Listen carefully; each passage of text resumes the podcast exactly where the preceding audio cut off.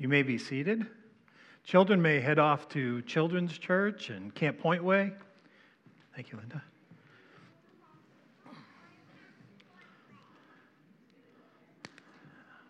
Man, it's good to see you folks. Wow.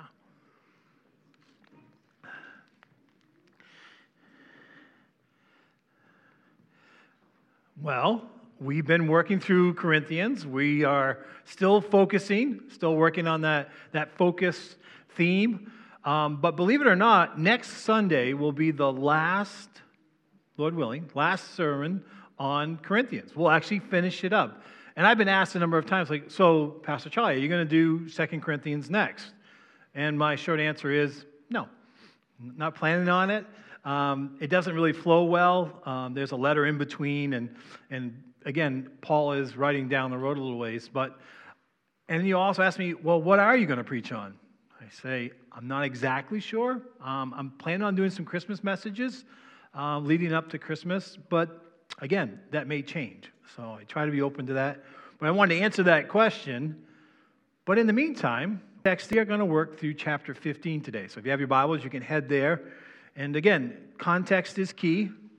In context, we try to, to use everything in context because it helps us understand, it gives us insight, it helps us understand the author, but also the audience. But through that, we can also learn how we're to react to it, right? Because a lot of the same things that were prevalent in that time are still here today. Remember, the, the church in Corinth was in a tough place. It was in an area that was known for a lot of idolatry worship, a lot of pagan worship. It was a transient place. Uh, there was a lot of people coming and going, and with that brought different culture. With it brought a lot of bad stuff. A lot of hard stuff was going on around them. And like any church, you have to watch, you have to be protective, you have to be careful that you don't allow the culture to come inside the church. And that was Paul's cry was he's trying to help these people to protect them, to keep them pure and to kind of focus them back to what was most important. Because see, as culture came in, it was causing divisions. It was causing strife. And they argued about many things. And if you've been with us, you know they argued about almost everything, right? Who's pastor, who baptized, you know, today's they would argue like what version of the Bible, what music, what hymns, contemporary songs, right? Yeah, some ways it hasn't changed. I've been around long enough that I've seen some of those battles go on. But that's not what God intended. In fact, the Corinthian church even argued about spiritual gifts, which that should have been like a no-brainer, right? Having spiritual gifts they got them out of order. We, we even did that little fun exercise, and many of you still remind me that was actually one of the, the better illustrations that I had. So I'm going to hold on to that one for a while. But we, remember, we had the prayer focus, the announcements, missions moment, music, all three songs all going at once, and me trying to speak. Right? We had some fun with that. And Paul says, no, no, no, no. We need to have orderly worship. Things need to be in order, things need to be simple and clear so that you can hear. And then once we got through that part in Corinthians, we got to chapter 15. And last week, Paul kind of makes a stand and he kind of brings us back to what's most important, right? He says the first importance, right? You want to remember what that was last week? What was the, the, the most important thing? Verse 3? Well, I'm giving you some hints. I don't ask rhetorical questions. Come on, help me out here. What, what, what was it? What was the first importance? Somebody. All right, there you go. Somebody bailed me out. Whew. The gospel, right? Right? That's first importance, right? That Christ died on the cross for our sins, that he was buried, and that he rose again according to the scriptures. That's of first importance. That's number one. That you got to have that. As followers of Christ, that's the, the lead. That's the most important thing. It should be something that we all can agree upon as well as believers um, I never get tired of hearing the gospel. Because for me, it's a reminder. It's a reminder of where I was and who I am now in Christ. And then Paul laid down that very strong argument about the resurrection, right? The resurrection of Jesus Christ and how important that is. And you can't have the gospel message without the resurrection. In fact, that was our title last week focusing on Jesus' resurrection. Well, he's going to continue that on because, again, in Corinth, that was a huge problem. Even some of the believers didn't believe in the resurrection. And they were leaving that part out. And that leaves a huge hole. Back, Paul says, without the resurrection of Jesus Christ, there is no gospel. It's like, why bother? There's no reason. And so that kind of sets up today's message because today we're going to focus a little different. We're going to not focus on Jesus' resurrection so much, but we're going to focus on our own resurrection as believers in Jesus Christ. Totally will change your outlook. If you grasp that, you will change, or it should change, the way you live as believers. And so it's actually kind of exciting, but it's also a daunting task. I got to tell you right now. I was studying this week, and it's a large portion of Scripture. And as Scripture does, it covers a lot. So we're going to run through a lot of verses. So I really encourage you to read back through this this week. And not only does it cover a lot in the Scriptures right here, but it's going to cover a lot in the Bible. We're going to go from Genesis to some of the prophets, touch on the Gospels, the letters. We're even going to get into Revelation a little bit, all in this one section today. So it's a daunting task, it's a lot to cover. But bear with me, stay with me. We'll get through this. We'll do it together. So, verse 20, we'll begin. Dead. It says, But Christ has indeed been raised from the dead, the firstfruits of those who have fallen asleep. For since death came through a man, the resurrection of the dead comes also through a man. For as in Adam all died, so in Christ all will be made alive. Right? Again, he's making the connection. He's going back to, Paul is referring back to Adam, right? Back to Genesis. Adam was made from dust, from dirt. All right? Ladies, you can say it. You guys are nothing but a pile of dirt. That's all right. I've heard that joke, and but it's true. Adam came from dust. God created him. Jesus, however, did not come from dust. Right? So you see a, a beginning and an end. Again, there's going to be that correlation. And again, that's going to be important when we get to the resurrection part. And so Paul is setting that up. He's bringing that full forward now. And again, we obviously identify with Adam, right? Because we're all dirt. You know, that's, that's how that comes. I love that I can get away with that. I can call you guys dirt, and no one's like laughing or snickering or saying, Charlie, I can't believe you said that. You know, I heard gutter water this morning. That was a, that first time I think I'd heard that one in a while, but that was that was good. I, I like that. But yeah, we come from dirt. We're part of that. We identify with Adam. Know, I think Adam gets a, a tough knock. He gets blamed for you know, the sin that started this all off. And the, but you know what? If it hadn't been Adam, if it had been, it probably would have been one of his sons. If it hadn't been his sons, it would have been his grandsons. If by some miracle it had gotten all the way down, it might have been me, you know, in all reality. So again, yes, we blame Adam for the start of it. He was beginning, but certainly we would have all been just as tempted, and we all could have been there right with him. So we identify with that. We identify with Adam's first sin. And because of that sin comes death, right? One of the things that I love about my wife, she, she, she hates, again, she doesn't hate much, but she really does. She hates death of any kind. She just hates to see anything die. There's even a part of her that hates seeing the mice that I'm killing right now. Although she doesn't like to clean up after them. It's getting close with that one. She maybe not hate as much, but she does. She hates death. But you know what? Death is that reminder of sin. That's a consequence of sin. God did not intend for there to be death. Right? We have to own that. And so that's a hard concept. That's a hard thing to, to say, man, we have to take that on. Death is part of the sin, part of the curse. Told you we're going to start Genesis. Don't worry, there's more, but that's all part of that.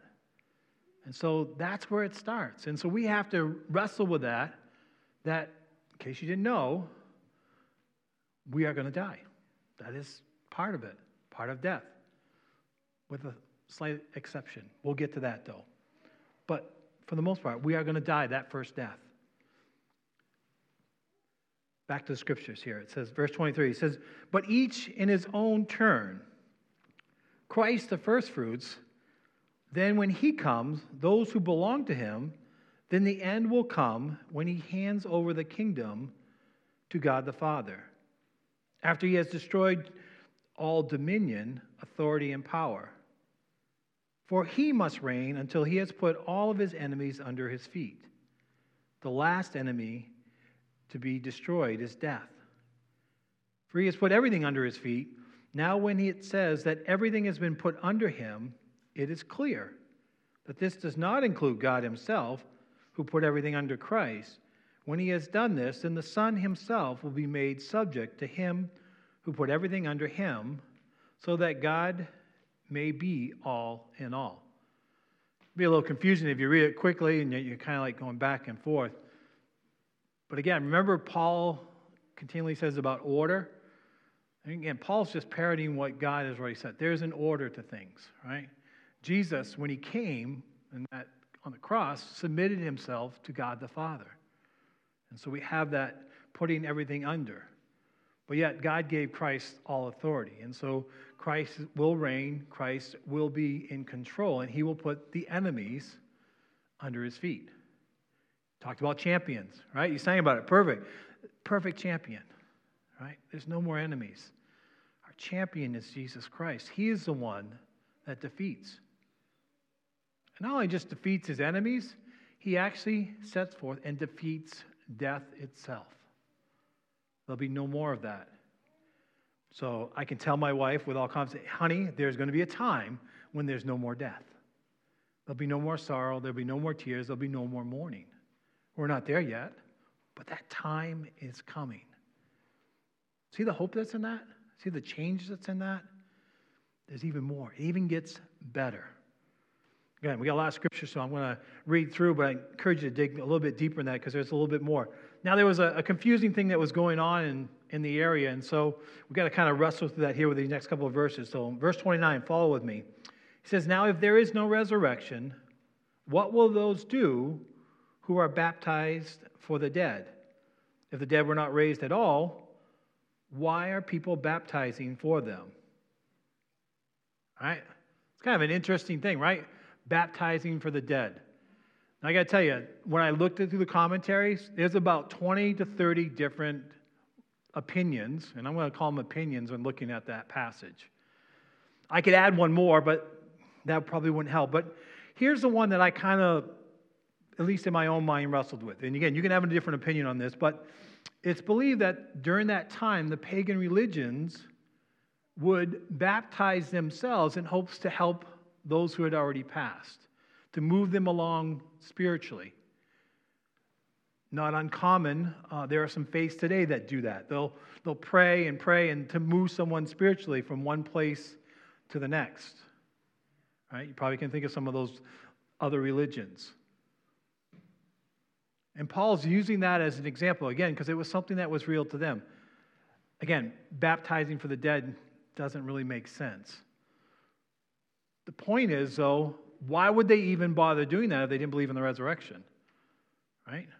Again, if your life ends when you die and that's it, there is no more, that's it, right? There's, there's no reason to, to do any more. That person, you know, sorry you're gone, but that's all there is. That's the end of the story. And so Paul's making that case no, no, that's not the end of the story. The resurrection is a continuation of that story. And as a believer, it's a continuation of our life. We are eternal beings in Christ. So there's good news in this. There's excitement in this. There's hope for tomorrow and even after our deaths. Verse 30 kind of hints to that. It says, And as for us, why do we endanger ourselves every hour? I die every day. I mean that, brothers, just as surely as I glory over you in Christ Jesus our Lord, if I fought wild beasts in Ephesus for merely human reasons, what have I gained? If we are dead and are not raised, let us eat and drink, for tomorrow we die. Quotes Isaiah here, the prophets, right? So what he's saying is if there's no resurrection, this is logical, right? If there's no resurrection, this is life is all we have, why not live it up? Right? And Paul's saying, look at my example. Why am I bothering going through all this? Why am I bothering putting my life at risk if there's no end? I mean, there's no purpose, right?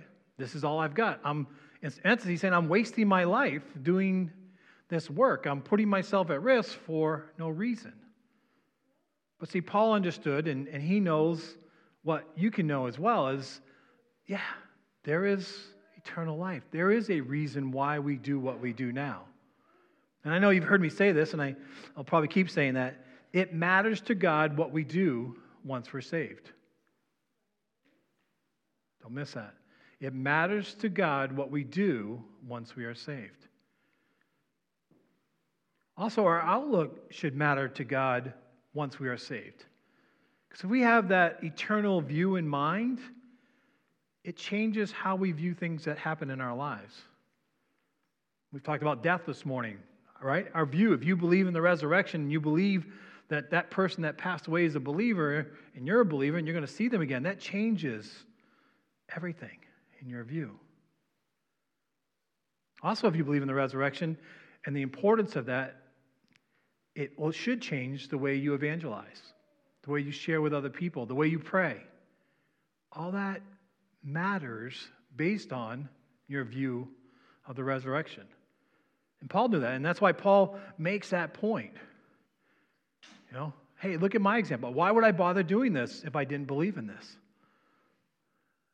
That wasn't an amen, but it was pretty close. I, you know, I, I love having kids. I really, I love having kids in the service. I love having them in the church, and you know whether at Camp Point or here, I, I got to tell you, I, I, I, do. I love it. I was in a church for a while that had no kids, and it was one of the most saddest things.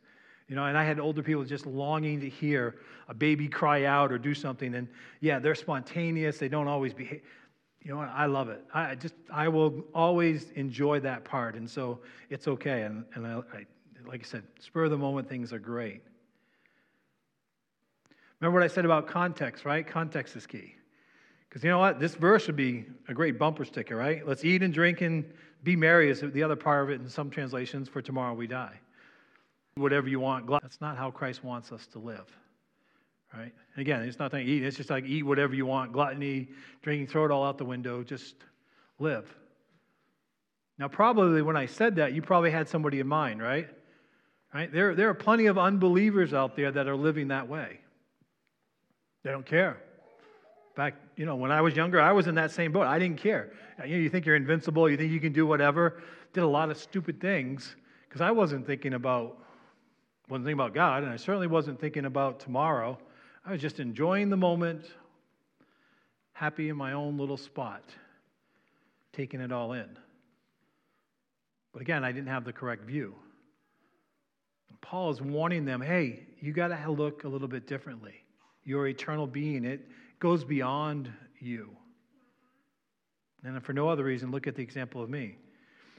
Again, comes with a warning here. Verse 33 he says, Do not be misled. Bad company corrupts good character. Come back to your senses as you ought and stop sinning. For there are some who are ignorant of God. I say this to your shame. Again, remember, he's, he's still pastor of this church, even though it's from afar. And so he knows them and, and he's longing for them to come back. So, this do not be misled is a nice way of saying, hey, wake up, smarten up. Right? And again, this reference to bad company corrupts good character. I use this quite often when discipling, especially young men. I'll say that, hey, who you hang out with is who you'll become. Right? And that's a lot of truth in that. If you hang around certain crowds, you will take on that because you want to fit in. The opposite is true, though, as well. If you hang around good people, Christian friends, and things like that, you'll take on that as well. And there's, there's safety in that, encouragement in that. Again, it's not an absolute, but it is a good piece of advice. And certainly it does, again, Paul's trying, many, not only young people, but it can affect old people as well. Again, Paul's trying to protect them. The culture was very much live for today. he's saying, hey, come back to your senses, come back to foundational things, come back to what's most important. And again, he says, come back to your senses and stop sinning. Again, it's that call to be holy, call to be righteous. It doesn't change. God's not okay with sin. He's never been okay with sin. Yes, I know it happens, and I know we do it, and I know we have to ask for forgiveness. It, it's a cycle that we, we long to break, but it's never okay. It's never been okay with God. I cringe at some of the, the music I hear today. I hear some music, and you know, and it says I'm broken, and and I get that, and but there's no hope in it. I'm broken, so you have to accept me the way I am. And it's like, well, no, I don't want you to just stay broken. That's not very good. At least that's what I'm hearing. And maybe I'm, I'm misleading, but yeah, all right, I get you've made mistakes, but that's not where you need to stay. And I get, I get worried when I hear people just saying, well, it's the way I am. Well, no, in Christ, that's not the way we ever are. We are t- to be growing, to be moving forward. Yeah, that's another one. That's not in my notes. I just jumped off a little bit, but you know, like I said, I, I hear that often and it, it bothers me. It troubles me in my spirit. And he says, Some of you are not ignorant, right? Again, Paul taught there. He knew. He's like, Hey, you're not ignorant. You, know, you, you shouldn't be, anyways. You should know this. He even says, I say this to your shame, right? Hey, if I can if, Paul's saying, if I can shame you and that'll move you and, and get you to think of these things, then fine. I'm, I'm okay with that. Paul got tough. Paul would not be easy. I'm not sure that I would want to sit under Paul. I mean, he could probably be pretty challenging at times. But you know what? We, if we were honest, we all need that from time to time, right? We need someone to kind of get into us a little bit and say, hey, this isn't okay.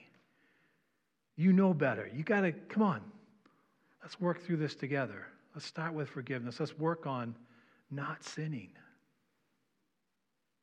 All right, back to the scriptures. I've meddled enough this morning in that area. Back to the argument. And I say back to the argument again because, again, the culture was saying they didn't believe in the resurrection. So this next section goes back to that. It says, But someone may ask, right? Hypothetical. Someone may ask, How are the dead raised? What kind of body will they come? How foolish. What do not plant the does not come to life unless it dies. When you sow, you do not plant the body that will be, but just a seed, perhaps of wheat or something else. But God gives it to a body, and He has determined, and to each kind of seed, He gives its own body. So He gives us an example, right? you that are farmers or that plant gardens or even flowers, right? You plant a seed.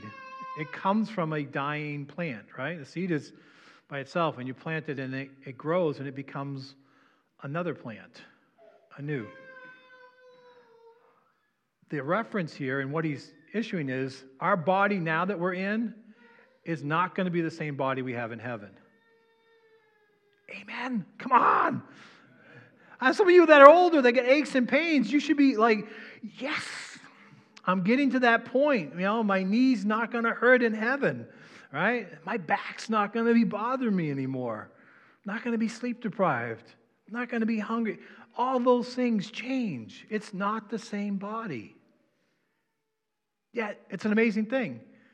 It says we'll be able to recognize, right? There'll be some similarities. So some of you are still going to be, we're going to catch up in heaven at some point. I don't know what year, but we're going to catch up at some point. I'll look you up. I'm not going to haunt you. I'm going to come look you up, though. Right? We can praise God together. But it'll be a new body, it won't be the same shape. Right? Yeah. That to me is encouraging right? The, the, the, aches and the pains, I mean, that's it's all part of the, the dying process, right? Now, I don't know what it's going to look like. I can't tell you that. Scripture doesn't really give us a clear picture. You know, we reference back to Jesus after he was resurrected and back. It was a glorified body and had some pretty neat things, but again, we don't know for sure what our bodies are going to look like. I believe through Scripture that we'll be able to recognize each other, but it's going to be different. You know, had this conversation with people. I've even joked with them and like, huh, what if you had to pick the perfect body, what would you pick? You know, and again, I think this is one of those that's beyond our minds, but it's just kind of fun to play with. And you know, uh, my 20s were pretty good. You know, the, the body was a little bit stronger then, and you know, a few bumps and bruises, but not too bad. I'm not sure. I don't want the body in my 50s. That one's kind of right breaking down in places, and makes all sorts of noises and struggles. But you know, that's going to be even pale in comparison. A glorified body is going to be totally new, totally different. But yet we'll be able to recognize it. It's a, it's a profound thing. It's an interesting thing. And again, he uses the, the plan and the seed to kind of help them. Because again, not only the resurrection, but now they're having questions about so what's that going to look like then? All right, Paul, uh, we'll agree with you. We're going to believe in the resurrection, but then what body? Again, they're, they're logically thinking, they're working through that. I mean, we've had a little more time to process that. Maybe you've read through these scriptures before, but they, they're wrestling with this sometimes for the, for the very first time, and they're going, these are good questions. And so Paul's trying to answer them ahead of it to give them some idea. And so he uses the seed and the, the plant as one. Then he goes to the next section here and he gives us another example example on top of example, which is good. It says, All flesh is not the same. Men have one kind of flesh, animals have another, birds another, and fish. Fish in the Bible. I love that. Fish and, and another. There are also heavenly bodies, and there are earthly bodies.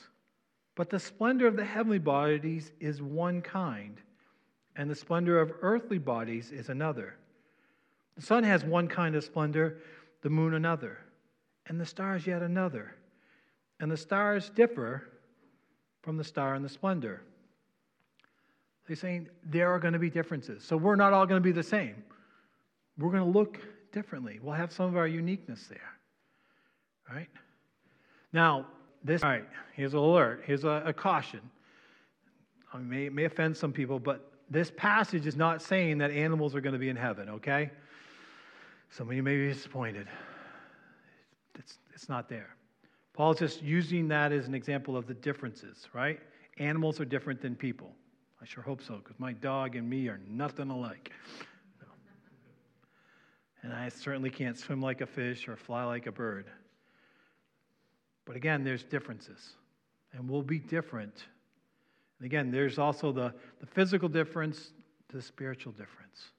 And so Paul is just making that clear it's not the same. It's not like this body is going to go in the ground and come again and going to be the same shape, same form. You know, it's not like time stands still or anything like that. No, it continues on. It's going to be different. And so Paul's making that here to make it clear to them, that example. So it is written the first man, Adam, became a living being. The last Adam, a life giving spirit. Spiritual did not come first, but the natural. And after that, the spiritual. The first man was of dust of the earth, the second man from heaven. As was the earthly man, so are those who are of the earth. And as of the man from heaven, so also are those who are of, of heaven.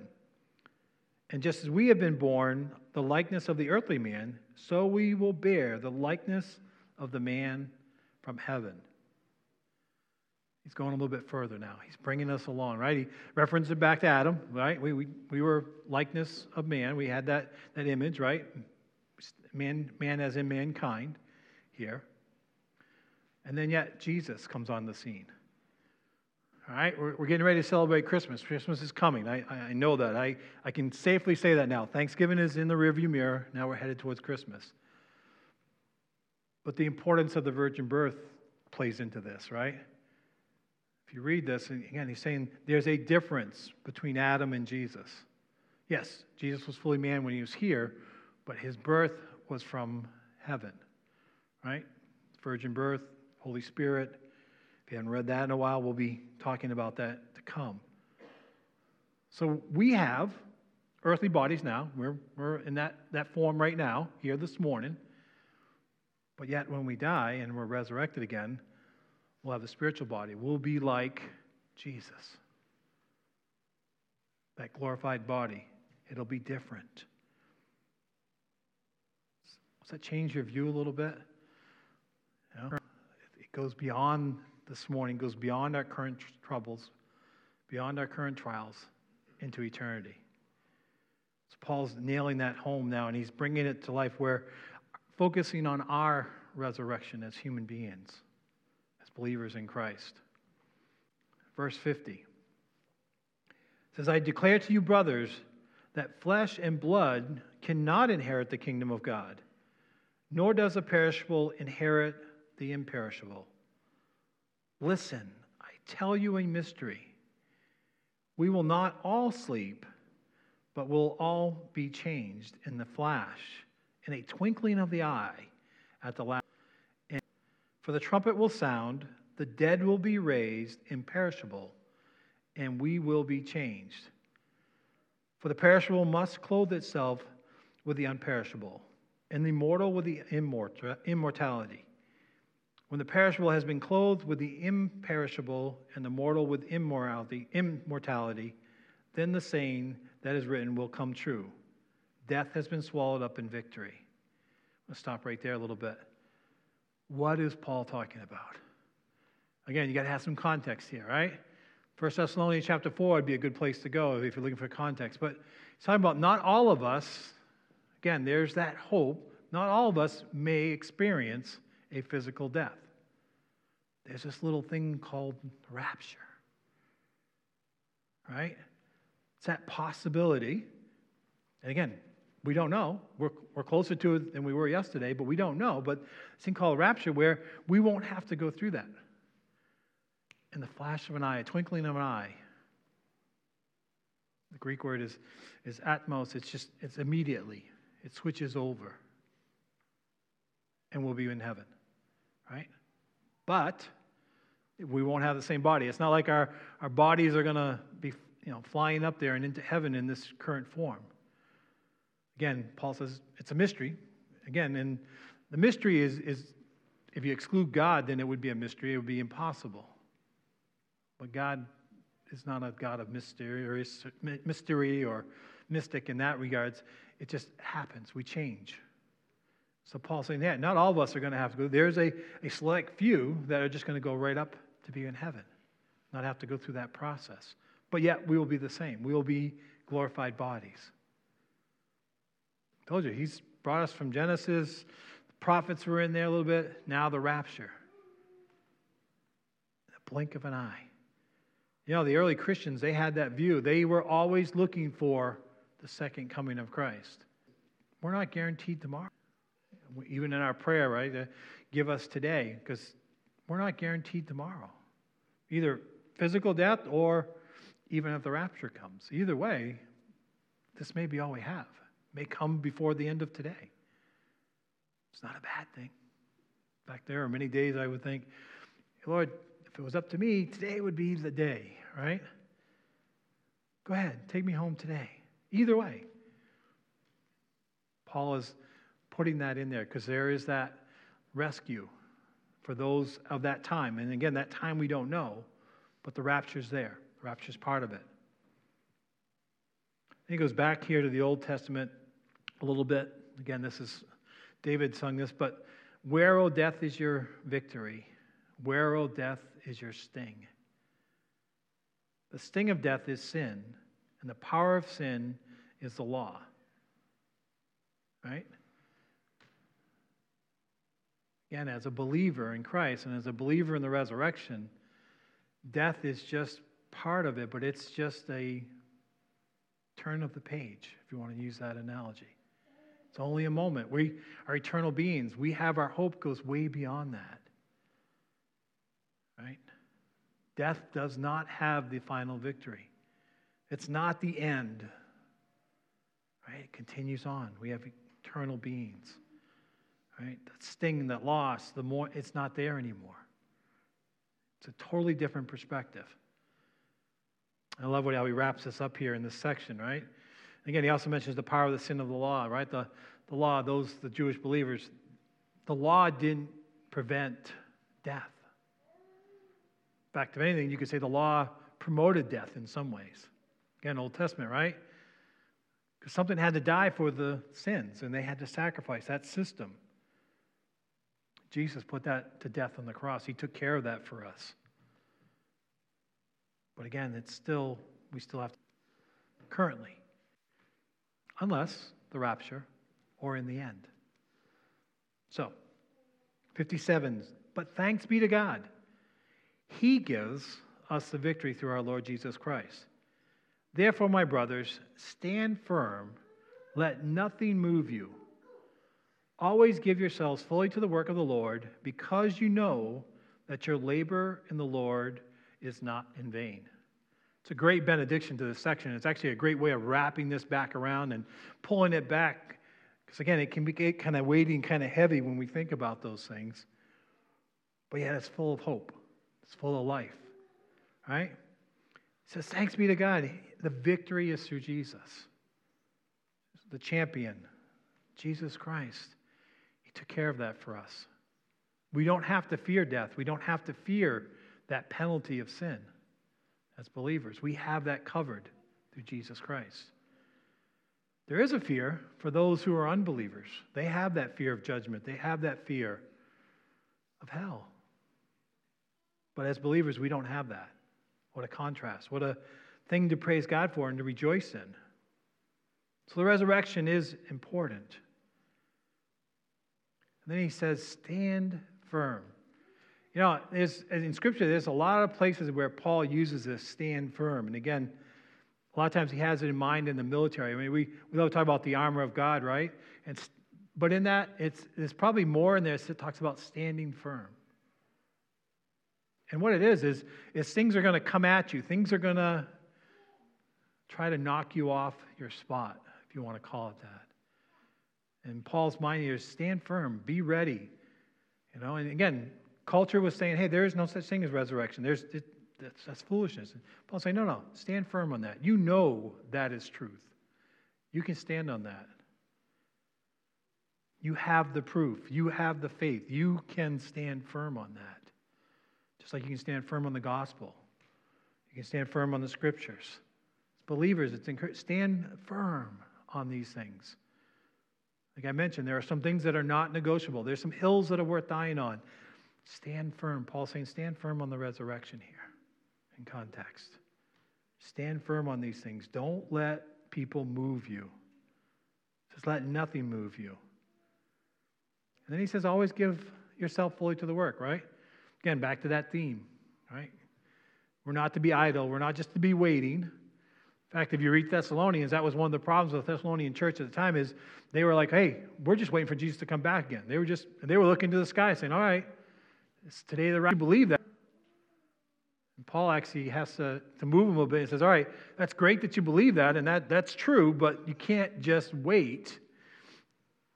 Give yourself. You got to devote yourself. There's things to be done in the interim. And that's where we are. We're in that spot where there are things to be done as believers. We have work yet to be done. And Paul says, Do it for the Lord, and your labor will not be in vain. We're doing God's work it's not in vain. It's blessings, it's rewards, it's crowns, it's obedience, there's, there's all sorts of things that come with that. It's not in vain. So it's encouragement. It's a lot of encouragement in this.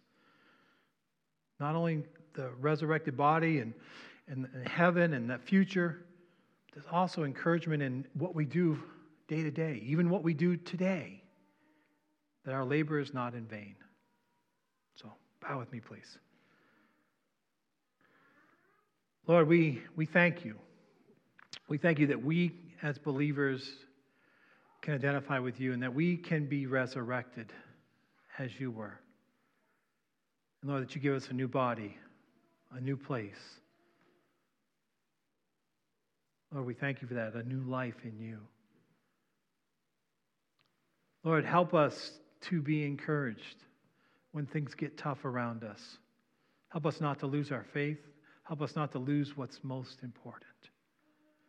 Lord, help us to stand firm in your truth. And Lord, help us not to get weary in doing what you've called us to do. Give us the power, give us the strength, give us the reminders that it's not in vain. Lord, we have so much to be thankful for, and we love you so much, Lord. We ask this all in Jesus' name. Amen.